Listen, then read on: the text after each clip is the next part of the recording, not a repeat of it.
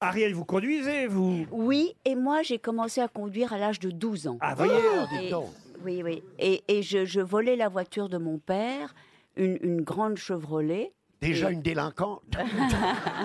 Mais je pensais que vous aviez un chauffeur aujourd'hui. Oui, maintenant j'ai un chauffeur. Plus Parce- jamais, jamais vous conduisez. Non, parce que j'ai eu tellement de contraventions. Et quand je recevais le petit papier, je marquais décédé. Et je renvoyais le petit papier. Ça a marché pendant très longtemps.